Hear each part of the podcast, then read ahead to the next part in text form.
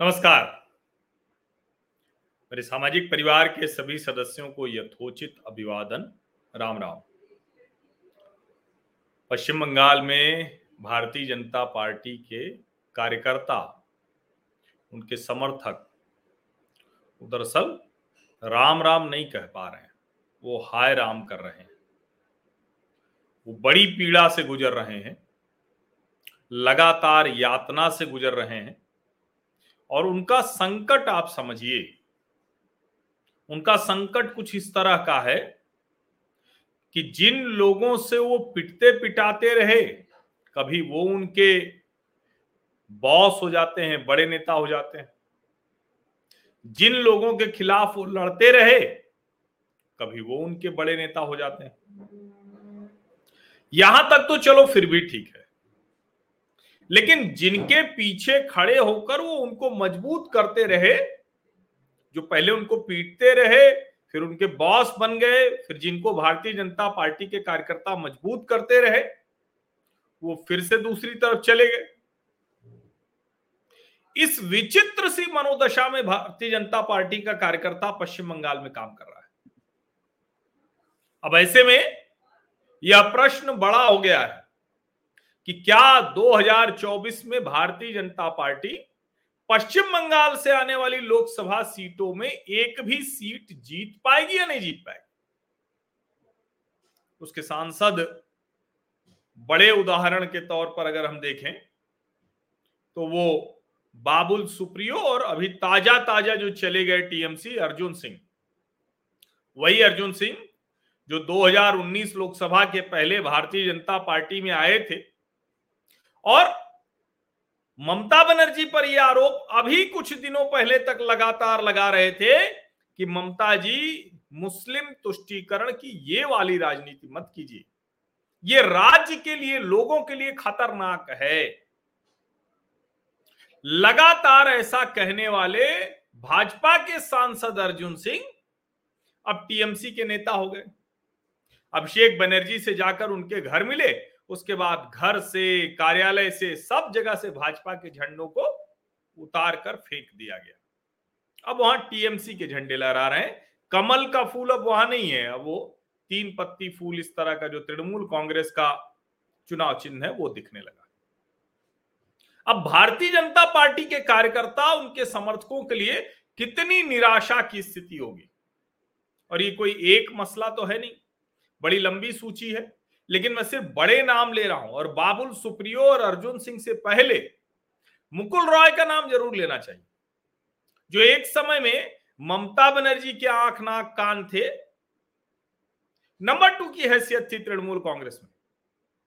बाद में भारतीय जनता पार्टी में भी लगा कि अमित शाह तो जितनी भी रणनीति बनाते हैं पश्चिम बंगाल के लिए, वो सब मुकुल रॉय के साथ बनाते हैं। और कहा जाता है कि ये भी एक बड़ी गड़बड़ हुई।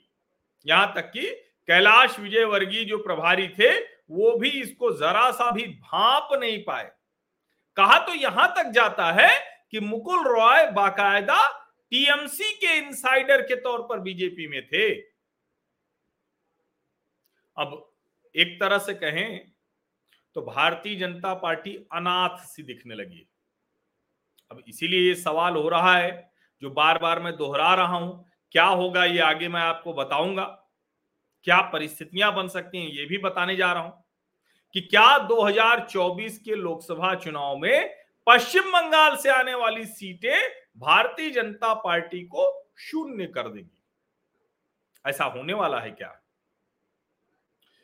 अभी की तत्कालीन परिस्थितियाँ देखें, भारतीय जनता पार्टी के कार्यकर्ताओं का, समर्थकों का मनोबल देखें। तृणमूल कांग्रेस की तरफ़ से जो हिंसा चरम पर है, कलकत्ता उच्च न्यायालय के कई निर्णयों के बाद भी जो तृणमूल कांग्रेस का व्यवहार है, उसको अगर ध्यान से देखें तो फिर लगता है अब कहाँ कौन लड़ेगा, कैसे लड़ेगा, क्यों लड़ेगा? किसे अपनी जान की परवाह नहीं और इस पर एक बात बड़ी अच्छी कही है दिलीप घोष ने भारतीय जनता पार्टी के पूर्व प्रदेश अध्यक्ष। बड़ी अच्छी बात कही उसका ज़िक्र ज़रूर होना चाहिए और भाजपा के हर कार्यकर्ता को सुनना चाहिए।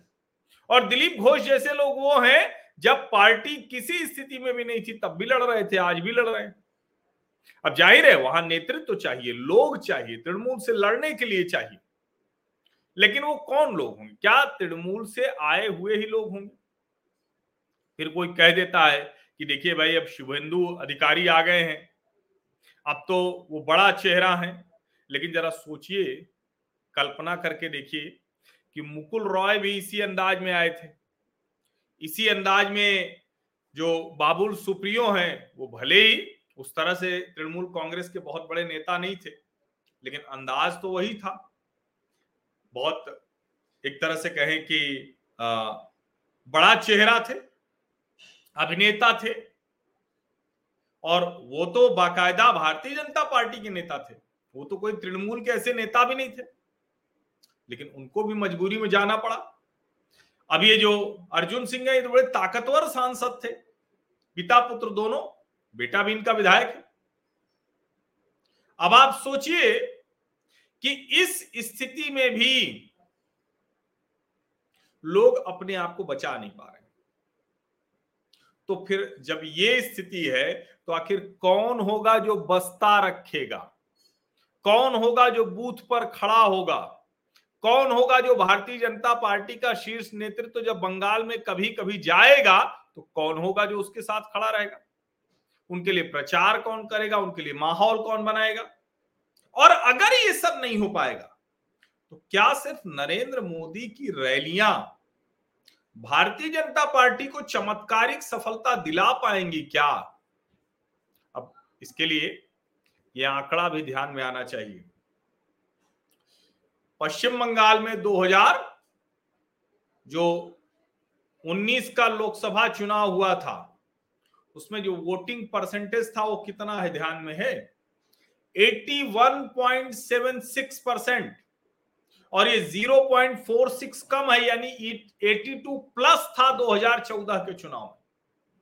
2014 के चुनाव में जब नरेंद्र मोदी पूरे देश में डंका बजा रहे थे तो भी कहा?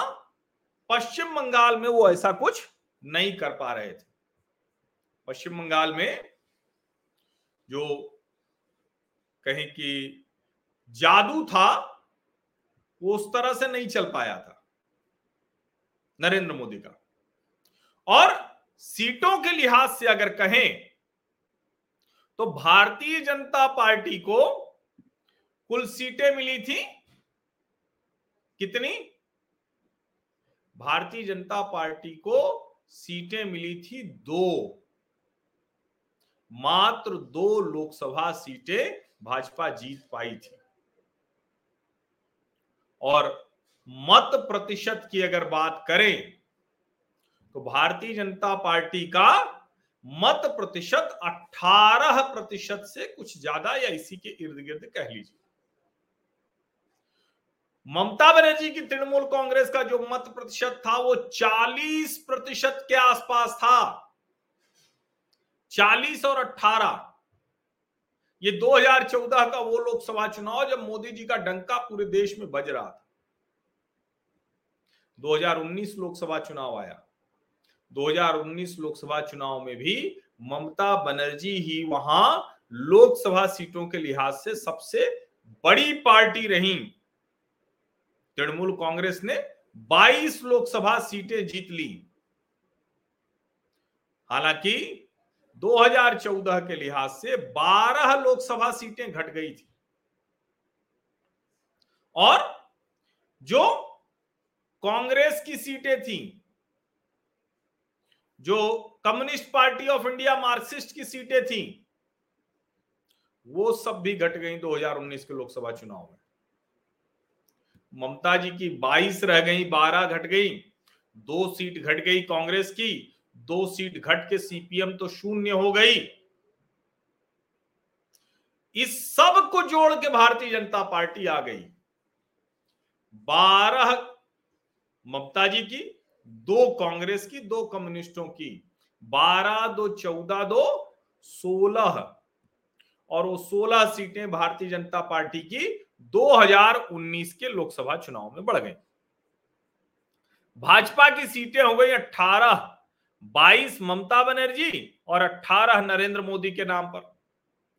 जो वोट मिले वो जानना ज़रूरी है। तृणमूल कांग्रेस को 2019 लोकसभा चुनाव में मिले तिरालीस दशमलव तीन प्रतिशत और भारतीय जनता पार्टी को मिला चालीस दशमलव सात प्रतिशत। अगर उसे वोटों में कन्वर्ट कर दें,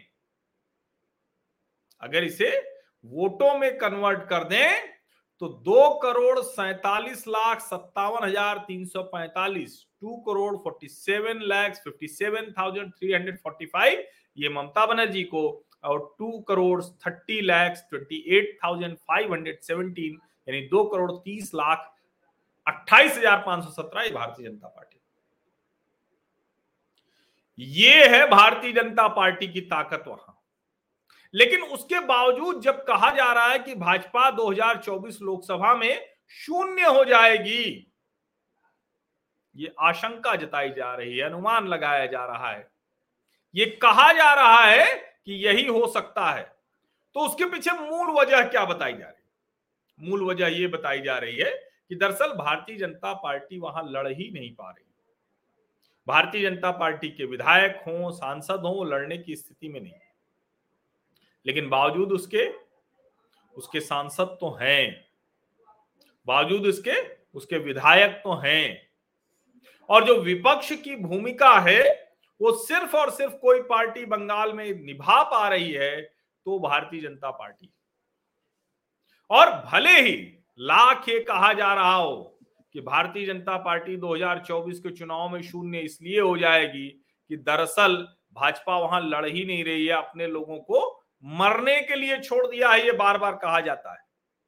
लेकिन इस पर मेरा एक काउंटर है एक, और वहाँ की जब मैं खबरें देखता हूँ तो भारतीय जनता पार्टी के लोग संघर्ष कर रहे हैं। भारतीय जनता पार्टी का शीर्ष नेतृत्व तो भी लोकतांत्रिक संवैधानिक मर्यादाओं के दायरे में रहते हुए तृणमूल कांग्रेस से जितना मुकाबला कर सकता है, वो करता हुआ दिखता है। अब खतरा यहाँ बस एक बहुत बड़ा है। शुभेंदु अधिकारी भी, अगर ममता बनर्जी और उनके राजतंत्र का दबाव नहीं झेल पाए। और कहीं वो भी शिफ्ट कर गए तो क्या होगा? तो इसका जवाब मैं आपको बताता हूँ। दरअसल भारतीय जनता पार्टी को ये जो अप्रत्याशित सफलता 2019 में मिली है, उसमें किसी मुकुल रॉय, किसी अर्जुन सिंह, किसी शुभेंदु अधिकारी, किसी सौमित्र खान, किसी किसी ऐसे उसका कोई बहुत बड़ा प्रभाव नहीं रहा है। हाँ जब वो खड़ा होता है तो लड़ाई लड़ पाता है। वहाँ कार्यकर्ता पिटता नहीं है, वहाँ कार्यकर्ता बोल लेता है, वहाँ कार्यकर्ता लड़ लेता है भाजपा का।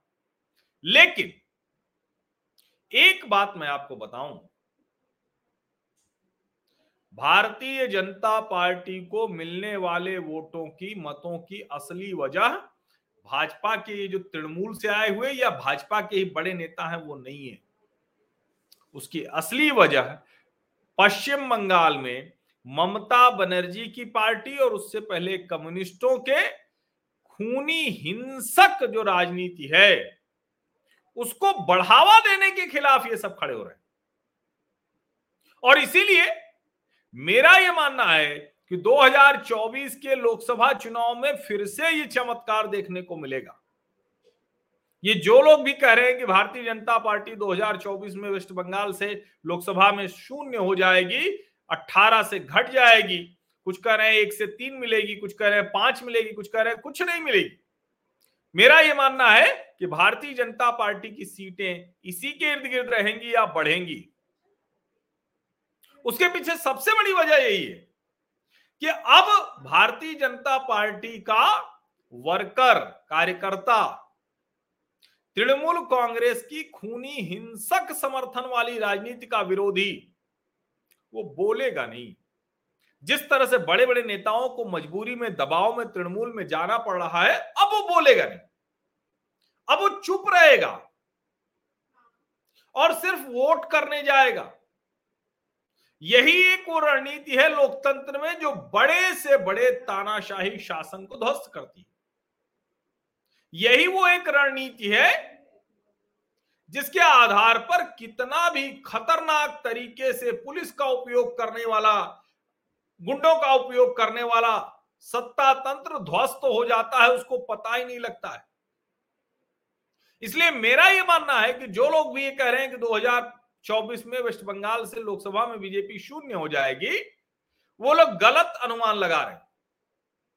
हाँ ये ज़रूर है कि भारतीय जनता पार्टी को चेहरा चाहिए, लोग चाहिए, उसे अब अपनी इस रणनीति को थोड़ा सा बदलना चाहिए।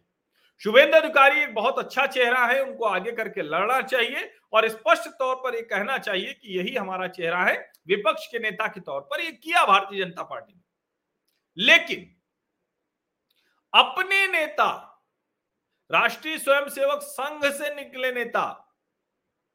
वहाँ जो भारतीय जनता पार्टी के वैचारिक पृष्ठभूमि के नेता उनको लेकर ये लड़ाई आगे लड़नी चाहिए। और मुझे लगता है कि भारतीय जनता पार्टी अब इसी दिशा में काम भी करेगी। ज़ाहिर है कोई आ रहा होता है तो उसको लेने का मोह छोड़ा नहीं जा सकता। अगर तृणमूल से कोई बड़ा नेता आएगा तो वो एक आ, क्या कहेंगे कि स्ट्रेटेजिक दबाव के तौर पर भी काम करता है, प्रेशर के तौर पर काम करता है। लेकिन मुझे लगता है कि पश्चिम बंगाल की जनता वहाँ जिस तरह का अनर्थ हो रहा है, जिस तरह की हिंसा हो रही, जिस तरह लोगों की जान जा रही, उसमें यह नहीं होने वाला है कि तृणमूल कांग्रेस के आगे सरेंडर कर जाएगी। भारत मज़बूत लोकतांत्रिक आधार पर खड़ा हुआ देश है। और मुझे ये लगता है कि भारतीय जनता पार्टी वहाँ विकल्प के तौर पर बहुत मज़बूत हो चुकी है और भारतीय जनता पार्टी का जो चेहरा भले न बहुत बड़ा दिखे, लेकिन भारतीय जनता पार्टी है जो तृणमूल कांग्रेस को आउट करने की स्थिति में दिखती है। विधानसभा चुनाव तो अभी बहुत बाद में होंगे, लेकिन लोकसभा चुनाव में ममता बनर्जी की पार्टी इस बार भारतीय जनता पार्टी से पीछे जाएगी। नंबर दो की पार्टी होगी और मेरी तो ये सलाह भी है कि अगर आप लड़ने की स्थिति में नहीं है तो बेवजह खूनी हिंसक राजनीति के लपेटे में मत आइए। हाँ अपना काम करते रहिए वैचारिक तौर पर, अपनी लड़ाई लड़ते रहिए। ये सबसे बेहतर रणनीति होगी। तो ये सवाल चूँकि आप में से बहुत लोग लगातार पूछ रहे थे, कह रहे थे और बार बार ये कहा जाता है कि अपने लोगों को नहीं बचा सकती भारतीय जनता पार्टी। अपने लोगों को बचाने के लिए ही तो ऐसे नेताओं को लेकर आती है, लेकिन वो टूट कर चले जाते हैं। मेरा मानना है कि भाजपा को अपनी इस रणनीति पर पुनर्विचार करना चाहिए, तय करना चाहिए कि अगर कोई नेता आएगा भी तो उसकी भूमिका वही होगी कि वो अपने क्षेत्र में रहे। इससे ज़्यादा की भूमिका वाले नेता की ज़रूरत नहीं है।